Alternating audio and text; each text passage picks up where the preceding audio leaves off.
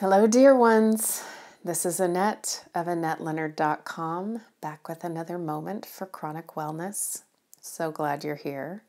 We are continuing to peel apart this question Do you have a lot of guilt with chronic illness? Um, only, always, ever, yes. And guilt. One of those emotions, thoughts, feelings that does no one any good. And by no one, I don't just mean, hey, you, my fellow sister, brother, other sufferer. It is not serving you to feel this. But I mean, so here I am uh, feeling guilt about not being a better auntie, about, you know, being a stay in bed auntie who um, doesn't get to experience the kind of energy and output and quality time with my niece and my nephews as I mean to be giving them, as I want to be giving them, as the person in my mind, as the person I used to be, as the rewind, as the fast forward life, as I imagine it could be. Um, and it serves me and it serves them not one iota. Guilt is doing nobody any good. Uh, you know what? That's not true.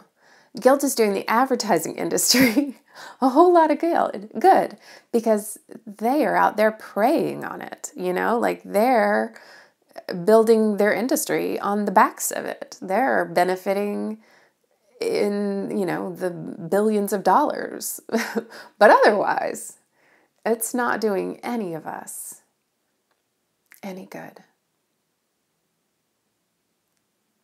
So, I cannot promise you that I can fix it because, of course, um, there is no fix.